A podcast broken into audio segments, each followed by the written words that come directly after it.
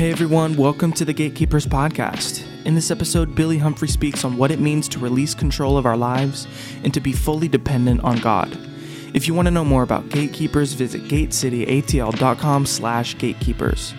Enjoy.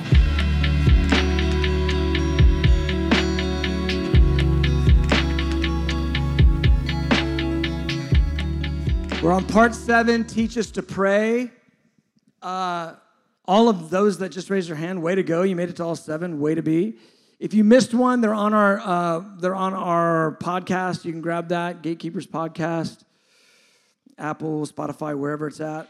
Um, tonight, the whole prayer turns, and whereas everything up to now has been us either um, adoring and beholding God, our Father who art in heaven, hallowed be your name, or interceding for his kingdom and his will to be done his way. Now the prayer changes and it is about us asking simple things for God to provide in our lives. Okay? This I'm going to do all four. There's four of them. I'm going to do all four of them tonight. But here's what I want to set up in your mind these four prayers are incredibly foundational prayers. And even while I was like studying this and praying for this, I was convicted at how I don't actually pray these prayers. And it's literally in the Lord's Prayer, the format for prayer. And if I'm honest, the reason why some of this I don't pray for is because of my own pride. Now, listen, if the shoe fits for you tonight, just wear it. Don't be sitting there going, oh, someone I know just needs to hear this message. Just put it on yourself and let the Lord minister to you. Because here's what I feel like as I was just preparing and praying over tonight I really felt like the Lord wanted to come as a shepherd tonight. That Jesus wanted to uh, reveal himself as the good shepherd, and he wants to tenderly shepherd your heart, okay? And he wants to bring you into a place of like reliance and dependence upon him, okay? So in Matthew 6, just go ahead and just pull out our device or a Bible. Some of you guys got paper. If you got paper, let's hear it. Hey, nice. I'm try- I cannot remember the last time I read out of a paper Bible. I just use digital. Like, just boo me. It's fine. Go ahead.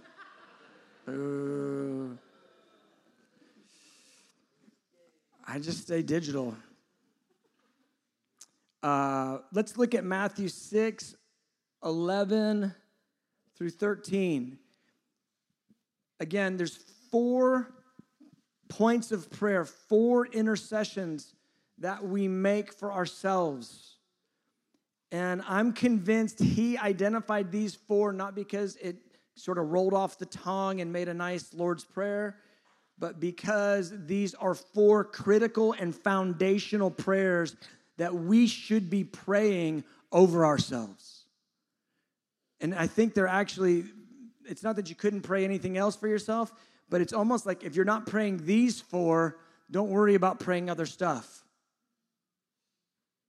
It, I think they're that level important. So let's look at it. Verse 11 Give us this day our daily bread. Forgive us our debts as we forgive our debtors Verse 13 Do not lead us into temptation, but deliver us from the evil one. And then, sort of, the, the benediction of the prayer For yours is the kingdom, the power, and the glory forever. Amen. So, these four components give us this day our daily bread, forgive us our debts or our sins, do not lead us into temptation Deliver us from the evil one. All right, now track with me. Give us this day our daily bread. Everybody say, feed us. Forgive us our debts. Say, forgive us. Do not lead us into temptation. Lead us. Deliver us from the evil one. Deliver us. There's the four prayers feed us, forgive us, lead us, deliver us. Some songwriter needs to grab that. Feed us, forgive us, lead us, deliver us. Feed us, forgive us, lead us, deliver us. So these four, I believe the reason why he put these in the Lord's Prayer is because they're dealing with foundationally some of the most critical needs of our entire life. Whether we assess these four things as critical really doesn't matter. Jesus assesses them as critical. So we need to get tuned into that. Like there is a whole thing going on in the mind of God to orient us in our prayer a certain way. And if we're not paying attention to it, we will pray a bunch of junk on our own, trying to come up with our own stuff to pray for. And He's going, hey, no, no, no. There's a whole other thing I want you to pray. Feed us you know, forgive us, lead us, deliver us. He goes, I want you to pray in a different manner for yourselves. And I'm just thinking my whole life, how many times have I ever asked the Lord to feed me? Now, I've asked him to feed me his word, but he's actually talking about literal daily bread. Now, there's a reason why we don't think about daily bread. Anybody know what it is? Because we live in a country that is so overwhelmingly rich that the idea that you wouldn't have daily bread seems foreign to 99% of the population. But there is something in the heart and the mind of God in each of these prayers that's very specific to who we are as people that He wants to bring us into. And here's what it's going to do for you tonight. Ready? It's going to bring you out of Oh. It's going to bring you out of your need to control everything and bring you into the freedom and liberty of depending on God. That's what these prayers are geared for. It smacks against all of our ways of just controlling everything in our own life. That's why they're so critical and so foundational. And we'll drive through this in just a minute and you'll see it. But when you let these things work you, when you let these four prayers work you, you'll get to this place of just giving up. Just giving up. And any of us in this room that are control freaks, I'm not going to call you out. This is for you. This word is for you. So, the first thing I want to point out about this, and I've said this before, but in the Lord's Prayer, all the requests are corporate. They're our, right? Give us this day our daily bread. Forgive us our trespasses. Okay? All of them are, they're all corporate. Lead us not into temptation, deliver us from evil. Here's what I think right out of the gate, the very first thought is this in the way that Jesus teaches us to pray, his first thing is to get us out of this myopic self focus and get us into more of a thought about each other. Because he doesn't have to teach anybody to think about themselves. We all automatically think about ourselves as our main thought of how do I how do I live? How do I get taken care of? Am I getting taken care of? And the prayers themselves smack against that. The prayers themselves are set up not for you to think about just yourself, but to think about us. Now, it's not to say, oh, you're a nasty sinner, you've prayed for yourself, how dare you? you're condemned, God didn't listen, he hates that. That's not that's not the point. The point is that when we pray, we don't pray for ourselves and forget our brother and sister. Now just think about that. How often has your own problem gotten so big in your mind that you can't think about anyone else? And then all you're thinking about is me, me, me, me, mine. I need me, I. And in the format of the prayer that he teaches, it's always us. And so I was asking the Lord, I go, so can I never ask, like, hey, I need a little help? I, actually need help. I actually do. Do I always have to say, us needs help? like, are we getting into weird pronouns now? Like, what's going on? And, and, and it's not that, but you can say, I need help. God, help me help us. Help me. And let me not forget about my brother and sister. Help us. And I think that is a critical thought right there in the Lord's Prayer that He's not wanting any of us to go alone. He's wanting every one of us to go together. We don't go alone, we go together. So it's always feed us, forgive us. God, forgive me, forgive us. God, lead me, lead us. God, deliver me, deliver us. And so they're all corporate. It will deliver you, when you get that mindset, it will deliver you from an unhealthy isolation and an unhealthy independence in your walk. How many of you know we need each other? I mean, we really need each other. And so he puts it right there in the beginning in the, in the Lord's prayer, prayer that we are to ask for us, not just me. Now, here's the thing these four areas, for you to even agree that these are important, you have to humble yourself. For you to even agree that you should ask the Lord to feed you, and I'll put in parentheses, provide for you. For you to even believe that, you have to humble yourself. And it's because so many things come so easy to us in the West because we are so rich and so full of so many opportunities and honestly, I mean, I did homeless ministry for about a year, uh, and there was more opportunity uh, even for the homeless folks that were living in downtown Atlanta. They got to eat three squares a day because there were so many feeding programs. It was it was amazing. And after getting to know a lot of the guys that we were ministering to, they're like, oh, yeah, we go over here on Monday, and then we go there, there, there. And then we on Tuesday, we go here and here. And we can only do two meals on Tuesday. So we had got a big one in the morning and a small one. And then Wednesday, we got four. So we usually package one of those for Thursday. I mean, it's like, dude, they were getting fed over and over and over and over. And it's not to say that anybody in America never grows up with a, like a, you know, a, a, a lack of food in their life, but it, in our country, it's very, very unusual but when you're in other parts of the world and in developing nations, it's totally normal. And a couple century, uh, a couple thousand years ago, it's totally normal for that to be a, a normal thing, especially in agricultural societies. But it's not about just food. It is about food, but it's about provide for us. I need you to take care of our needs. I need you to take care of my needs, my most basic need. And it's coming to grips with this. Do you believe that you can take care of your most basic need yourself and you don't need God? Do you believe that?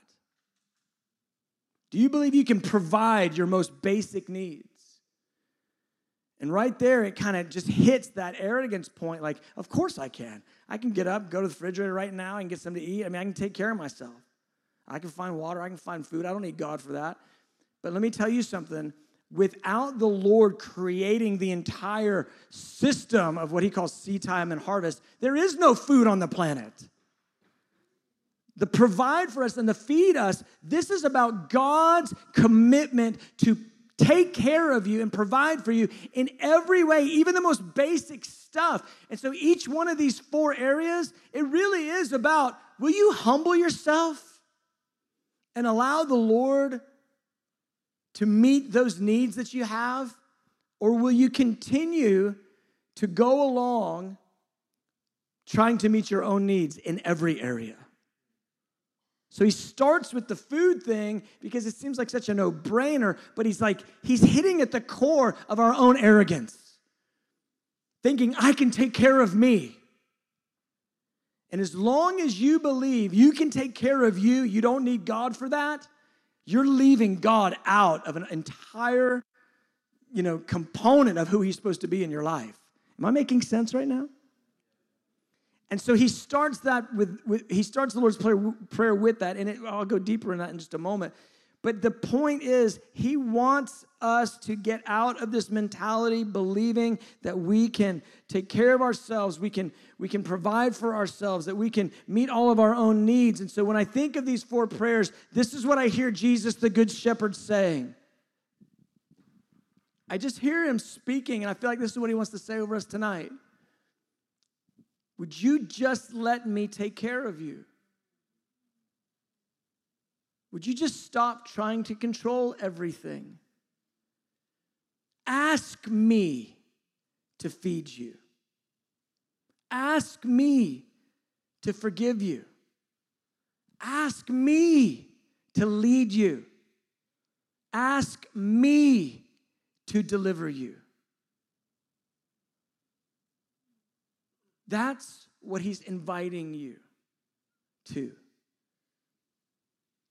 a humble reliance and a confident trust in Him to take care of you in every area, foundationally and in every way.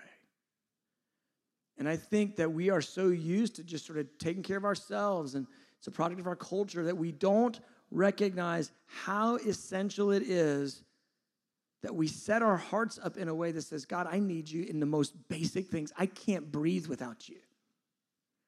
I, I can't, my heart doesn't beat without you. I can't eat without you. I can't provide for myself in any way.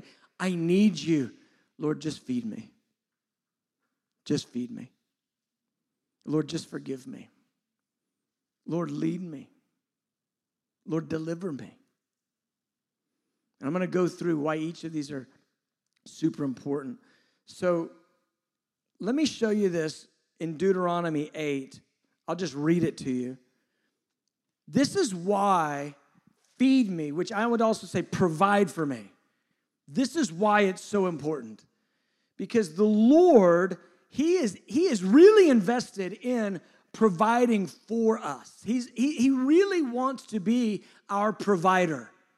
We think about like, God, provide the money for me to go on the trip. I really want to go to Maui, Lord. Could you provide that? Somebody said, come on.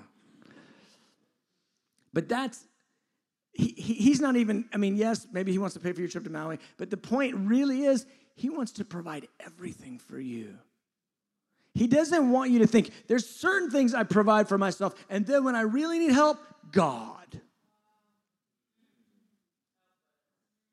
And that's how we think. Well, I can take care of a bunch of stuff for myself, but when it's hard, God. That's not it, y'all. That's not even Christianity. Christianity is, I can't do this without you. I can't make it on my own. I can't breathe. I, my heart doesn't beat without you. There's no blood in my veins without you. There's no synapses in my brain without you. Feed me. Getting down to that place of absolute humility and just saying, I can't do jack without you, God. I'm lost without you. I'm nothing without you. Feed me. And so it's getting to that place of absolute humble desperation and, and recognition. That's the key, is recognizing it.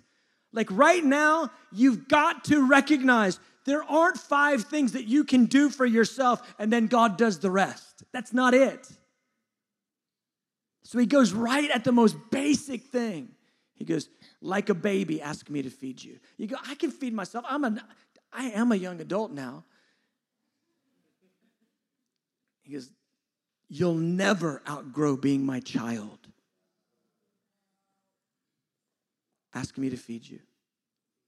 And your 10 reasons why that is juvenile and stupid and baby are all the 10 reasons why your pride is keeping you out of intimacy with Him.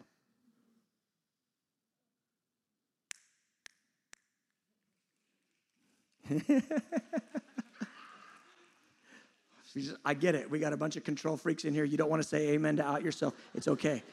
I, I bless you. I love you. I get it. I cannot remember ever asking the Lord to feed me. I can remember in my most broken moments, like after just getting pulverized by going my own way like 10 times in a row, and all of them ending up in train wreck, just going, I need you, I can't do anything, finally. Like finally getting to that place.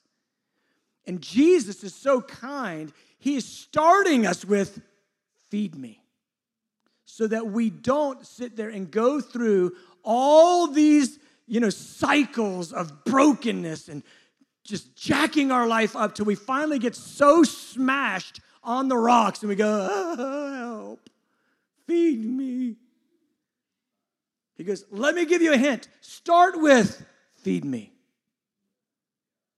start with you can't do the basics Start with, you need me in every area. You can't breathe without me. He always gives us the answer to the test, but we're so silly we go, ah, that couldn't be the answer. Yeah, I'm gonna put my own answer in. And we get the test back, F, huh? He goes, bro, I gave you the answer. You're like, nah. Here, let's take the test again. Oh I got another one. F. You ever had your life circumstances like repeat themselves? It's the weirdest thing, right? You're going through life, something goes and blows up. You're like, geez, that was terrible. You scoop yourself back up, you go back and start doing life again. And then you go back, and like six months, nine months, 12 months later, same thing comes around, like different faces, same words even and you're like, huh, dude, this is gonna blow up. And you do this, you try the same thing, or you try your own way, a different way, blows up. You're like, geez, it's blowing up on me again. Listen, why is it blowing up on you? Because you won't ask him to feed you. You just won't just get down in the dirt and just go, God, I got nothing. I got nothing. I need you so bad. Deuteronomy 8, when the children of Israel are coming out of Egypt, he pronounces all these blessings over. He goes, Guys, you guys are going to be blessed up, down, in, out. You are going to be so blessed. But he goes, Let me just tell you something. Verse 11, he says, Beware that you do not forget the Lord your God by not keeping his commandments, his judgments, and his statutes, which I command you today, lest, watch this, when you have eaten and are full and have built beautiful houses and dwell in them, then you say in your heart, My power and the might of my hand have gained me this wealth. Guys, that's exactly what we do. We're like, we, we, we get shipwrecked in life. We run to Jesus. We have that humility to say, I need you to like do everything for me because I'm a wreck. Feed me, God. Like we have that mentality sort of. And then we he, he like he like scoops us up, fills us up, straightens us out, straightens out everything. And we start like, I got this. I could do this on my own. All right, this is good. And I'll say, like, I don't feel God anymore, but man, my life is good, so I'm good. Poof, and everything blows up again. And then you're back to like, oh, I'm so sorry, God, I need you. He goes, No, listen. He goes, You're gonna get, you're gonna get full because I'm gonna feed you. You're gonna be, you're gonna be prospering because I'm gonna take care of you. And when it's going well for you, don't sit there and look at it and go, man, I really did well. I got myself in a good place. Because as soon as you do that, he goes, you're gonna, you're gonna shipwreck. He goes, don't do that, guys. Guys, this is about humility and honor. Being humble enough to ask him to feed you, and then when he does, honoring him for what he's given every area. Give us this day our daily bread. Feed me. Feed me. I need you. I can't do this without you. You ever been going along? And like, man, things are going well, and all of a sudden you're just starting to feel like, man, I don't feel God anymore. What happened? Well, what happened was you weren't doing the thing. We got like delivery happening? Oh, okay, cool. Welcome. I was like, pizza, you just put it right there. I'll, I'll be eating while I'm preaching. But you're going right along. All of a sudden, I don't feel God anymore. And you're like, what happened? And then you're like, why don't I feel you? And, and the reason why is you're not doing the same things you were doing when you started. You follow that? You're not doing the same things you used to be doing. And so now it's all of a sudden like maybe things are fine, but it's like I don't feel close to you anymore. I, I was talking to, I have some dear friends in Seoul, Korea. I've been to Seoul, Korea, I don't know, three, four times, and um, done ministry trips and all this stuff there. And so I'm talking to these guys in Seoul, Korea, and Seoul and South Korea is, itself is known as a prayer like mecca, like amazing praying people, interceding people. It's like so amazing. But talking to the, the young leaders, the 45 and under kind of leaders, they're saying, We used to have a culture of prayer in South Korea, but we don't anymore. And I was like, How, how could you say that? Like, you guys are like the praying people, like so many stories. And they're like, Well, here's what happened we went through massive poverty. And so in the 50s and 60s, all of the fathers and mothers, they rallied the church to pray and intercede. And we asked God to take care of us and, and to just provide for us so that we wouldn't just die out. And they were going through major, major, major poverty. He goes, and it was the poverty that pushed us to intercession. And the intercession pushed us into prosperity. And then when we got prosperous, they said we lost our prayer culture.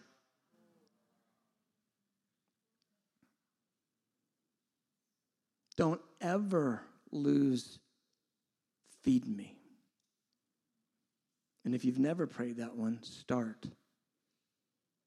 And don't have to go shipwrecked till you start asking Him to feed you. Just realize that when you get out of bed in the morning, feed me today. Everything, everything you have for me, feed me. I need you. I need you.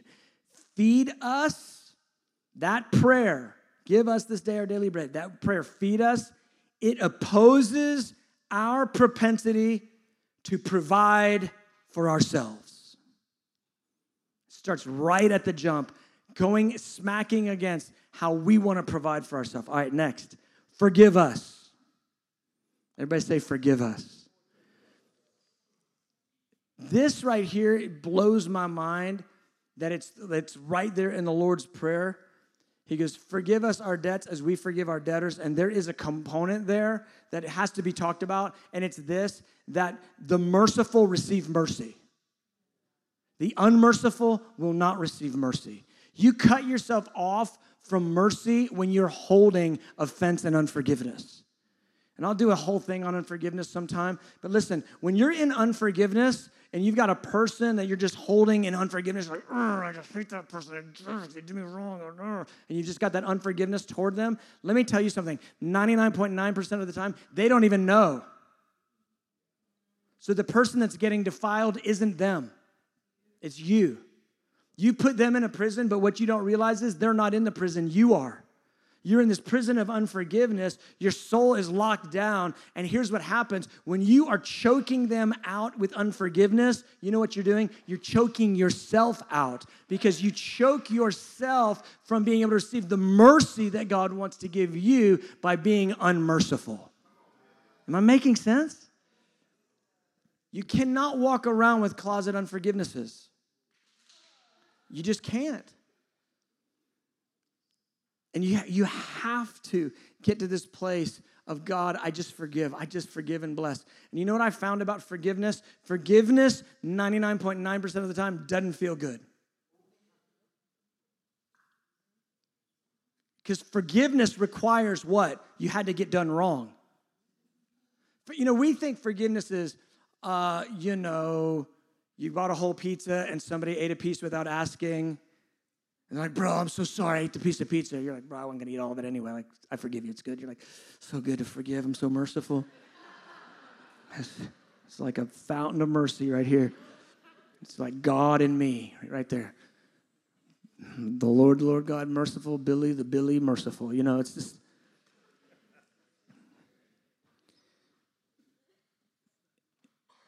Listen, you can't even do mercy until you've been done wrong.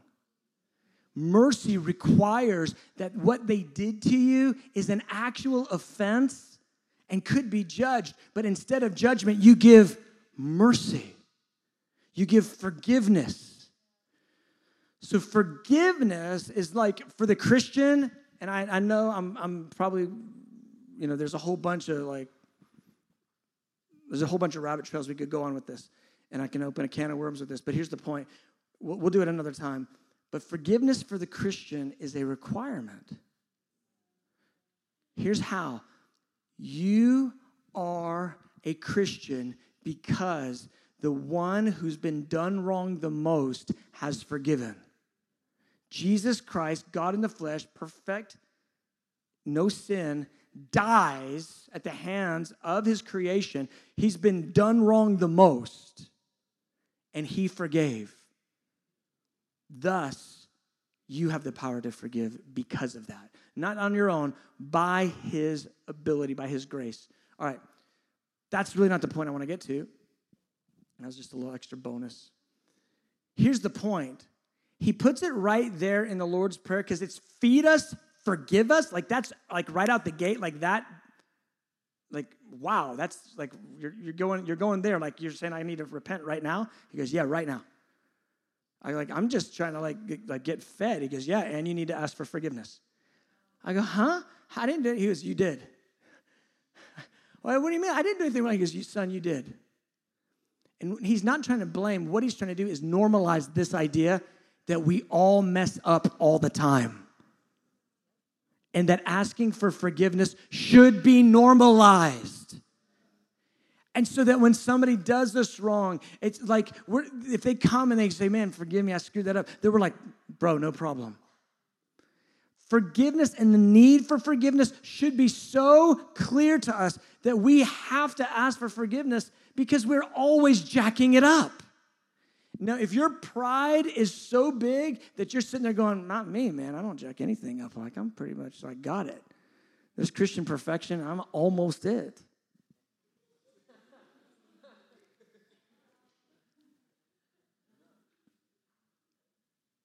you know, if that's where you're at, like, bro, no, that ain't it.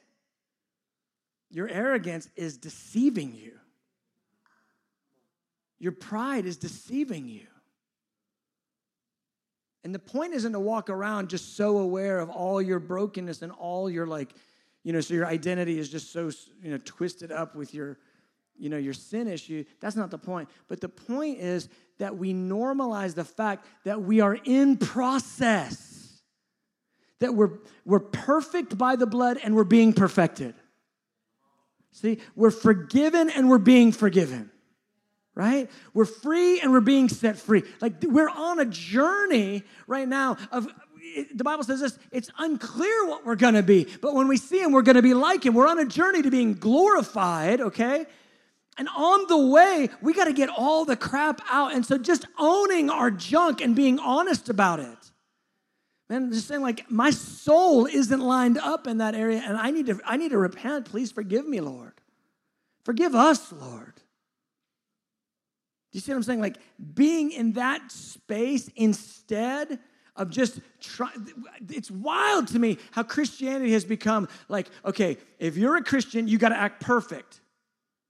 You got to hide all your dark areas, act like you're just fine. And when people ask you, how's it going, you go, blessed. Praise God, glory to God, amen. Hallelujah, glory to God. Praise God. How are you, brother? Blessed, blessed, blessed. Praise God. And we live that way, that's ridiculous. That idea that you've got to actually wear this false face in, in, in, the community of faith, that is not it. We're to live recognizing that, man, we all err in many ways. James 3 2, we all stumble in many ways. You know what that does? That keeps you out of a judgmental spirit. You know what I hate? is when Christians get a little cleaned up and then they look at the world and they just look down their nose at everybody and their sin and they're judging everybody for sins that they were literally doing two weeks earlier. Or worse, they're doing it last night and faking that they're not. That ain't it. We all stumble in many ways. Look, it's not to act like, well, I just sin and I just sin. You know, it's what I do. That's not it either. We lean into the grace of God, and it, the grace of God teaches us to deny ungodliness and to live righteously in this present evil age. Like the grace of God is, is there and it's powerful to keep us from sinning. It enables us to stand and live holy and righteous. It's really there. It's really powerful. It's how lives get changed by the power of the grace of God. But here's the point that when you screw up, you just own it and you repent and you ask Jesus to forgive you, and it's just normal. And I just think that, man, we've made like, we've made this idea of needing forgiveness like so difficult. No, it's okay. You blew it. Just repent. Turn away from the sin. Turn to Jesus. Forgive me, Lord. Forgive us, Lord. Amen. The church should be the easiest place for people who stumble to come back to. But instead, when people stumble, a lot of times they don't want to come back to church. Why? Because they're afraid of being judged.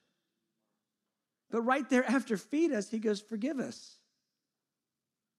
Do you see that we're supposed to be a mercy factory? We're supposed to be people that are recognizing that we are in need of forgiveness. And without his grace and his power to cleanse us, there's no way we're getting, we're even moving one step forward. Amen. 1 John 1 9, if we confess our sins, he is faithful and just to forgive us our sins and cleanse us from all unrighteousness. Forgive us and cleanse us.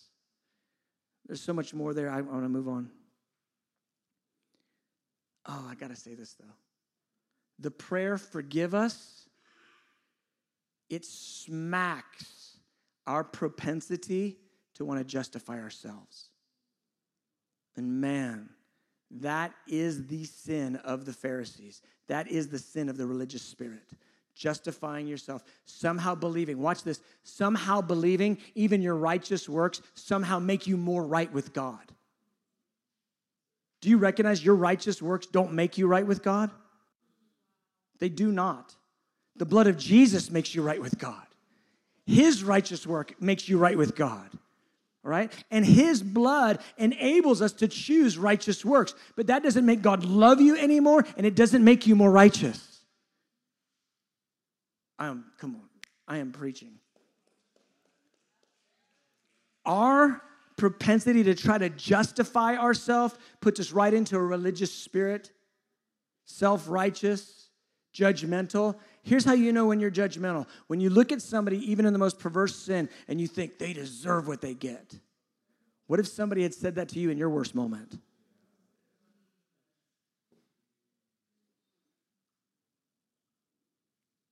Forgive us. Feed us. Forgive us. Third, lead us. Everybody say, lead us. You know what lead us is? Lead us is this it's this prayer I can't lead me. I need you to lead me and lead us. I need you to lead me. And, and it's interesting because so it says, lead us not into temptation, right? Now, just objectively speaking, would God ever lead you into temptation? Would He take you and lead you right into temptation? No. So, why would we have to ask Him not to lead us into temptation? He's not going to do that anyway. Huh? We would lead ourselves right into it. That's why. We have to ask him to not, we have to ask him to lead us not into temptation because when we lead us, we lead ourselves right into temptation. Okay. How many, do I have any like um, Star Wars fan people in here? Okay. Do you guys like the prequels or no? Okay, this by sound, if you like the prequels, go ahead and make a noise. If you don't like the prequels, make a noise. 50 50. Okay. All right, in the prequel. Now, for those of you that don't know Star Wars, just get lost for a minute. Think about what you got to do tomorrow. All right.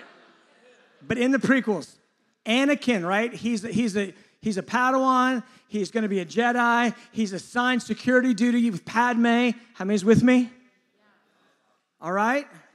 She said that was toxic. That part of the movie was toxic. The movie making, the dialogue, everything was toxic. I agree. But here's the point, right? So Anakin ends up in the cringiest scene in the entire Star Wars whole canon where him and Padme are looking at each other over a candlelight dinner and he's like doing the force on whatever that is and they're you know and girlfriend has got like this low cut situation going on and bro is supposed to be not like at all getting romantically involved. And i'm like dude why are you getting in why are you in the room in that situation? Because there's no way the woman that you've loved since you're eight years old you in that situation we know where that's going. That ain't going anywhere. Positive. And by the next movie, we got a baby, we got a marriage, everything's hidden, we got a problem, right? What happened with Anakin? He was led into temptation. Why? Because left to our own devices, that's exactly what we do. We lead ourselves into temptation like every time. You ever been in a situation and you're like, how did I get here? I know how you got there. You followed your nose, you went right into it. You led yourself into that sinful situation. Why? Because left to our own leadership, left to our own devices, we will actually choose sin, even when we hate it, even when we don't want it and we will protect ourselves. We'll justify ourselves back to forgive us. We will justify ourselves and protect ourselves. And, bro, I don't have a problem and I don't really need any help and I don't need any accountability. And you know what we end up doing? Is we lead ourselves right into the thing that we hate and is destroying us. So we have to pray. Don't lead me into temptation, God. Lead me away from temptation. Lead me into righteousness. Lead me into righteousness. There's a path of righteousness. You know what the Bible says about the righteous path? It shines brighter and brighter and brighter all the way to when it's like the noonday sun. It's that bright. You know what that is? That's the path that the Lord leads us in. You know what he's got for you? I guarantee you, I already know what he's got for you. If you ask him to lead you, he's got a path in front of you that's going to get brighter and brighter and brighter and brighter. But when you don't ask him to lead you, you know where you're going to naturally go? Into temptation. This is so much Pilgrim's Progress. How many know Pilgrim's Progress? As soon as bro got off the path, he was messed up. Right? Some of us need to onboard this prayer right now. You're even getting ready to leave this place tonight, and you're going to lead yourself right into temptation. And you need to onboard this prayer. Lead me not into temptation, lead me into righteousness. You know what I find? When you ask the Lord to lead you, all of a sudden, that situation that's the jacked up situation that's gonna pull you down and mess you all up, all of a sudden you're making the plan and you're texting the person and the thing and the hookup and all the stuff.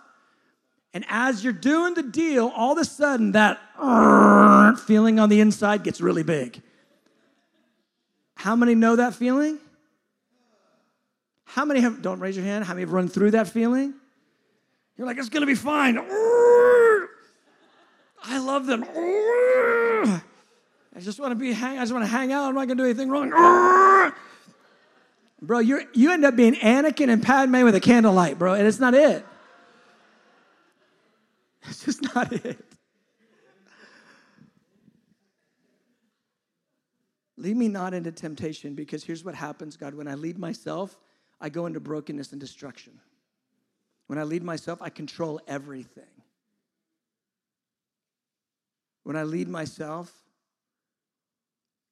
I end up making massive mistakes. But when you do let the Lord lead you, here's what I find He leads you into righteousness, He leads you into the path of people that need what He's doing in you. And those are called divine appointments. Have you ever done the divine appointment and you're like, how in the heck? This is amazing. I remember one time, this is when I was uh, uh, in college, I uh, was praying. I was like, Lord, where do you want me to go right now? Just take me to someone you want me to share with. Where do you want me to go right now? And instantly in my mind, I got the image of this location in a mall that was about 10 minutes from me.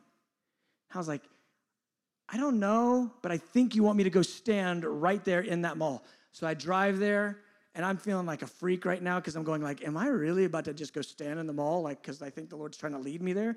And I was like, okay, I'll do it. So I go and I get out of the car and I like walk in there. I'm like, yes, Lord, He's going to speak to me. I'm going to revival in the mall. It's going to happen. And I, and I walk up and I'm standing in the spot. And I'm like, gosh, I probably look like an idiot right now. I'm just standing here. Am I supposed to like do something? Like, am I supposed to start shouting? Like, Am I supposed to like go all John the Baptist in the mall right now? Like, what am I supposed to do? I was, it was weird. And I don't remember what time it was, but let's say it was like 2.55. I, I felt the Lord say, wait till 3 o'clock. And I'm like, okay, I'll just wait till 3 o'clock. I'm, and on the inside, I'm going, I'm straight making this all up. I've got to be making this up.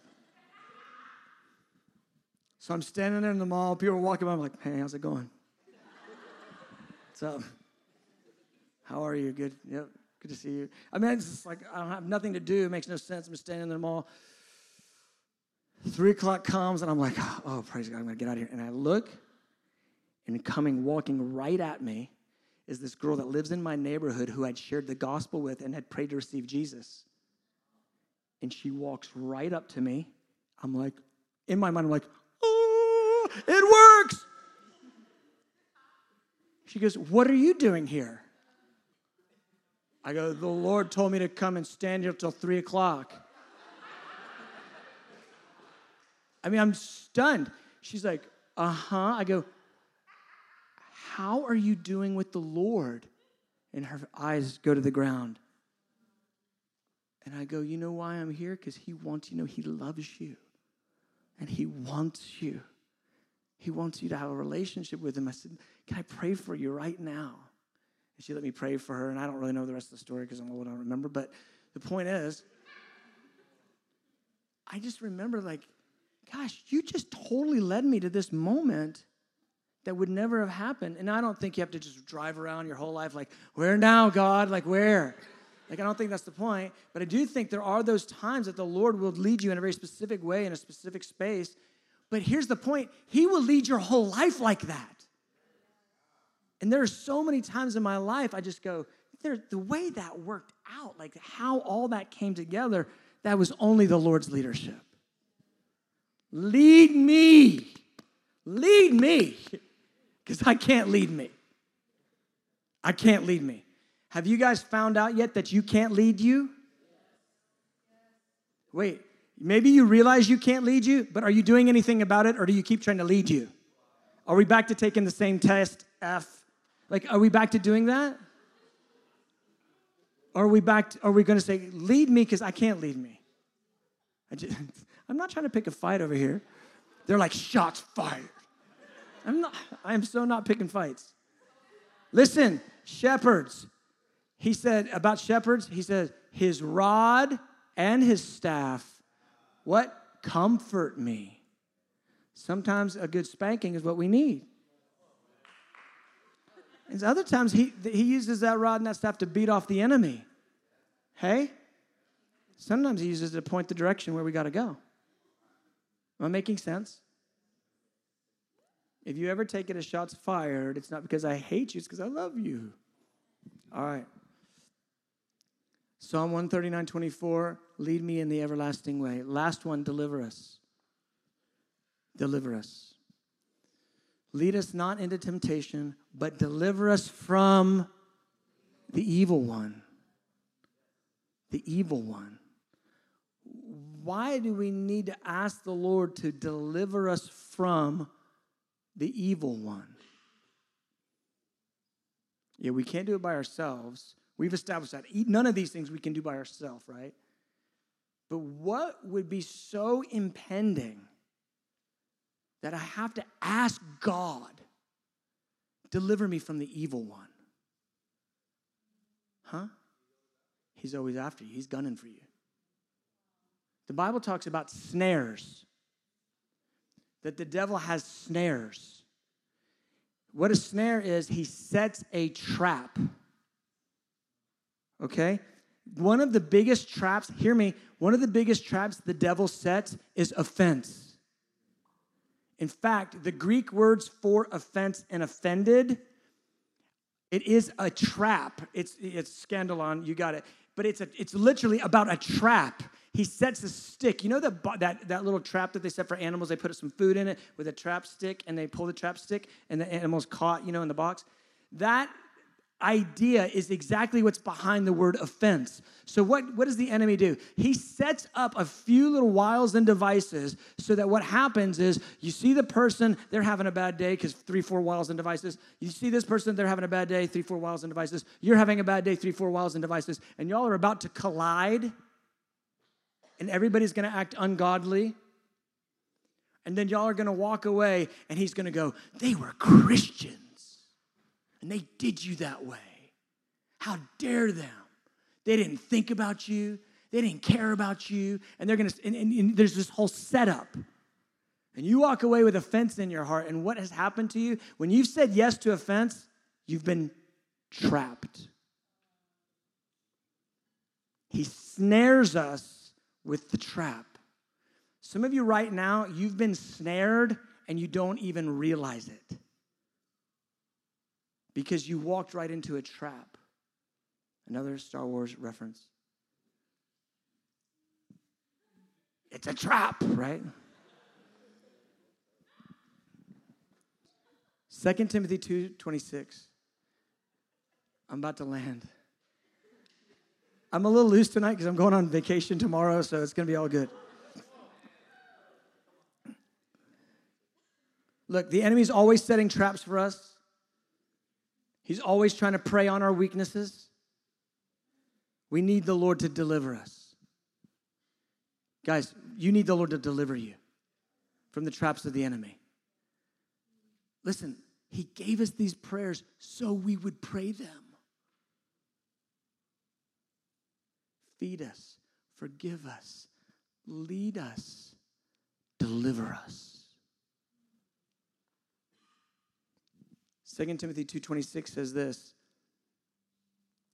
that they might come to their senses and escape the snare of the devil watch having been taken captive by him to do his will see the enemy is not trying to trap you just to sort of mess with you he's trying to trap you to cause you to be offended and turn away from god to cause you to do his will instead of god's will Guys, when the enemy is trying to trap you, don't be stupid.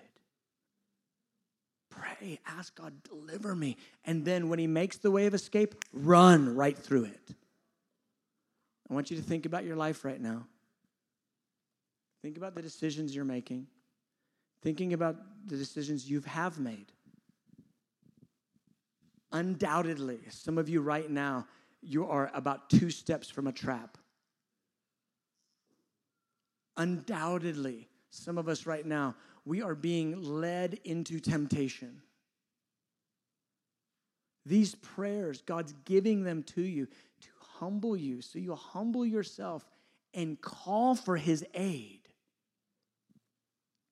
The scripture says of Jesus, he, he, he will come to the aid of any of us who are tempted. That there's no temptation, that, that there's not a way of escape because he's been tempted in everything, yet without sin. I want you to think about your life, think about the decisions. Some of you guys think about the relationship or relationships. Think about the past decisions. Think about the ones that ended in destruction. Think about when you were leading you, when you were feeding you, and how that went for you.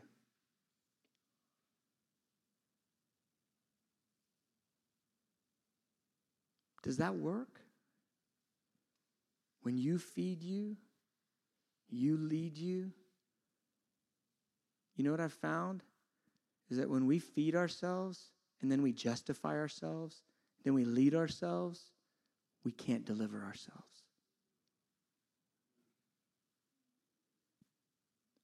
And he put that right there in the Lord's Prayer because he wants to shepherd us. He wants to lead us in a different path. Psalm 23 by still waters. He wants to make us lie down in green pastures. He wants to restore our soul. He wants to prepare a table for us right in front of our enemy. Surely goodness and mercy will follow me all the days of my life because he is leading me. Do you see? That's the portion for the redeemed. The other side of that is when we try to lead us, feed us, deliver ourselves, we don't. We end up in destruction and in brokenness. And I just, I really, really want to put this in front of you. I think you guys, I, I mean, I know your testimony, so many of you are doing so well. Going after God. I'm so, so blessed and impressed about how the Lord's moving in your life. Don't take the leadership reins. Don't get puffed up and imagine your own hand brought you to this place. And be, a, be wise right now so that the enemy doesn't come in. And, and, and, and you think you, you got here and you're good and you can lead yourself, and then you just lead yourself right into temptation. And you go right into the snare of the enemy. This is a, it's a moment to say, I'm not going to do that. And if you are doing that, it's a moment to say, Lord, forgive me for that. Forgive me. Forgive us. Amen. All right, let's stand. Seven weeks in the Lord's Prayer. Y'all did awesome. Way to go.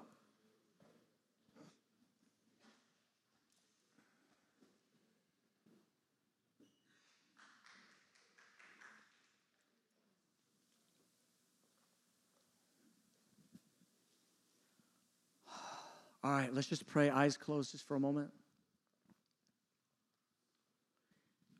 I'm going to give several calls, and I just want us to pray together.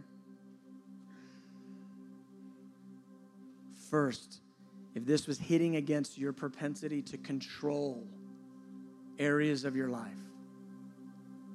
and not trust the Lord's leadership in any way, trust His provision, His leadership, His justification, His deliverance. If that's hitting you in the area of control, I want to pray for you. if you've taken the reins and you're leading yourself and you want to turn away from that, I want to pray for you. If you're finding yourself and the traps of the enemy are springing all around you right now, and you need him to deliver you, I want to pray for you.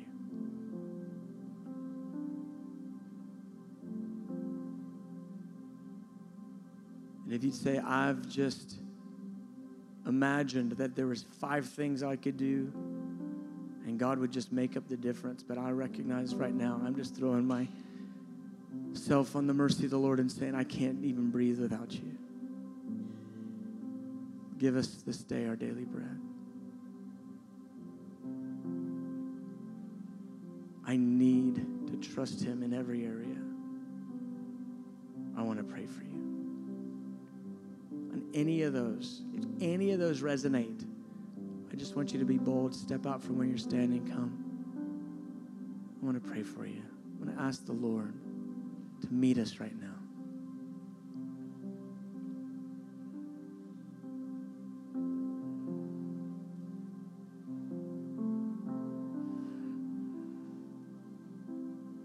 Our Father, who art in heaven, hallowed be thy name. Thy kingdom come, thy will be done on earth as it is in heaven. Give us this day our daily bread. Forgive us our trespasses as we forgive those who trespass against us. Lead us not into temptation, but deliver us from evil. Yours is the kingdom, yours is the power, yours is the glory. Just say this to him. Say, Lord, I release control. Feed me. Forgive me. Lead me. Deliver me. Father, I'm asking for every single person in this altar right now, in the area that you're pointing out, that you're putting your finger on, that there would be a marked change as they confess right now their need. There would be such a distinct shift in that area, whether it's control or simple humility or taking the reins when they're doing well.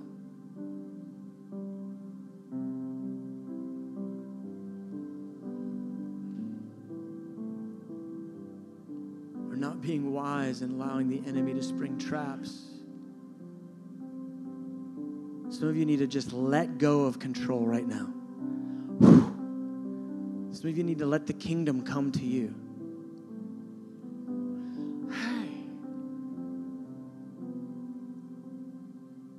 Now come, Holy Spirit, right now. Just meet us. Thank you for the power of the blood of Jesus to cleanse us. Some of us have been very self justifying. We get defensive when our sin gets pointed out in any way. Look, just throw yourself on him. Say, Forgive me, forgive me, forgive me. So come, Holy Spirit, right now.